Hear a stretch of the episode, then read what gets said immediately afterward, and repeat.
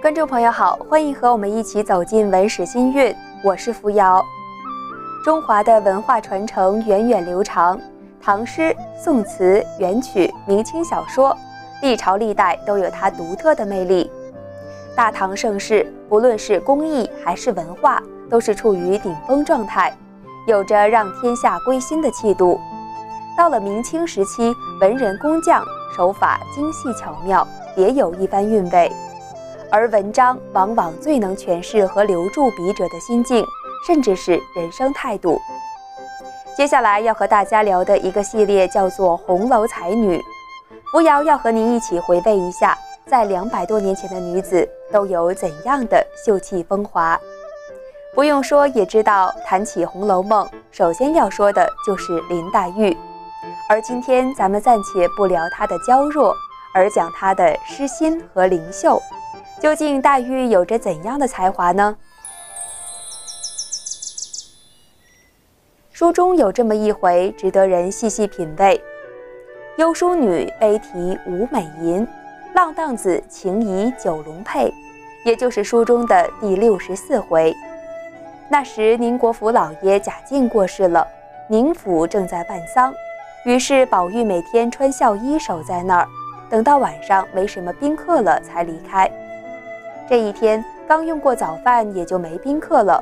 宝玉就想去看看黛玉。到了黛玉这儿，看到炉鸟残烟，殿余玉里，紫鹃正看着人往里收桌子、搬陈设呢。宝玉心里琢磨：七月是瓜果之节，家家都有上坟的习俗。娇弱灵秀的林妹妹，刚刚应该是祭奠了自己的父母。见到黛玉脸上还有一些泪痕，他劝说道：“只是我想，妹妹素日本来多病，凡事当各自宽解，不可过作无义之悲。”宝玉看到砚台底下微微露出了宣纸的一角，不禁伸手拿了起来。他错过了黛玉刚刚的思计，可绝不能错过她的青词丽句。那话音未落，宝钗就走进来了，问道。宝兄弟，这是要看什么？宝玉不知道黛玉心里是否愿意，于是不敢作答。黛玉一面让宝钗坐，一面笑着说：“我曾见古史中有才色的女子终身遭际，令人可欣可羡可悲可叹者甚多。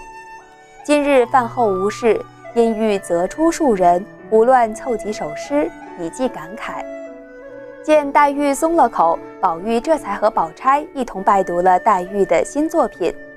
原来黛玉写了历史上的五位美人，分别是西施、虞姬、明妃、绿珠和红拂女。不知从什么时候开始，代表沉鱼落雁、闭月羞花的四位女子，一直被后世称为四大美女。可是，在黛玉眼里，仅有两位可以入选她的笔下佳人。那就是西施和明妃。纸上写着：“一代倾城逐浪花，吴宫空自一儿家。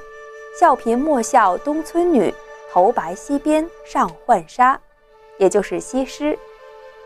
这里黛玉并没有写西施浣纱沉鱼的经验，也没有提到她忍辱负重的德行，而是从功成身退、曲终人散提笔。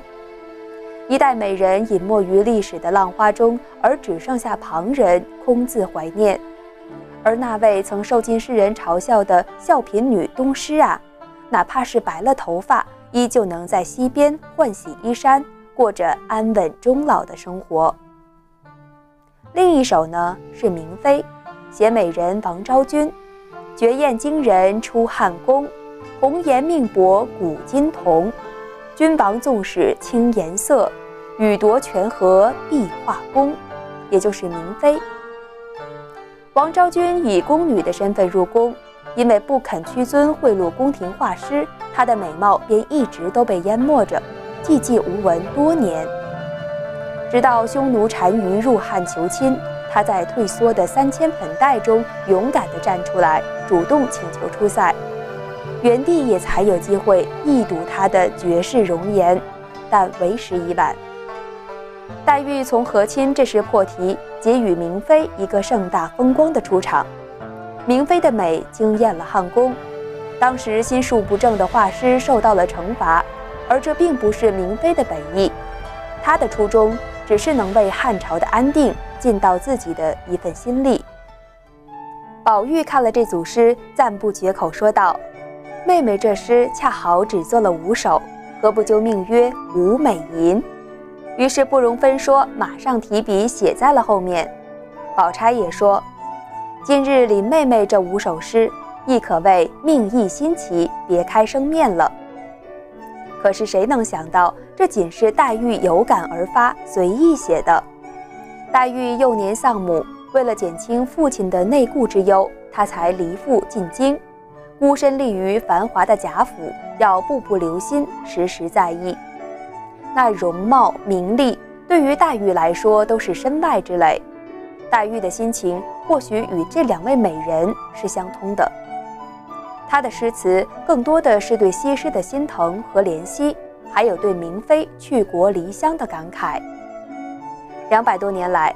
不知道有多少人因为黛玉的遭遇洒下了同情的泪水，而也有更多的人是叹服她的聪明才艺。不知道您对这样天上掉下的林妹妹感觉如何呢？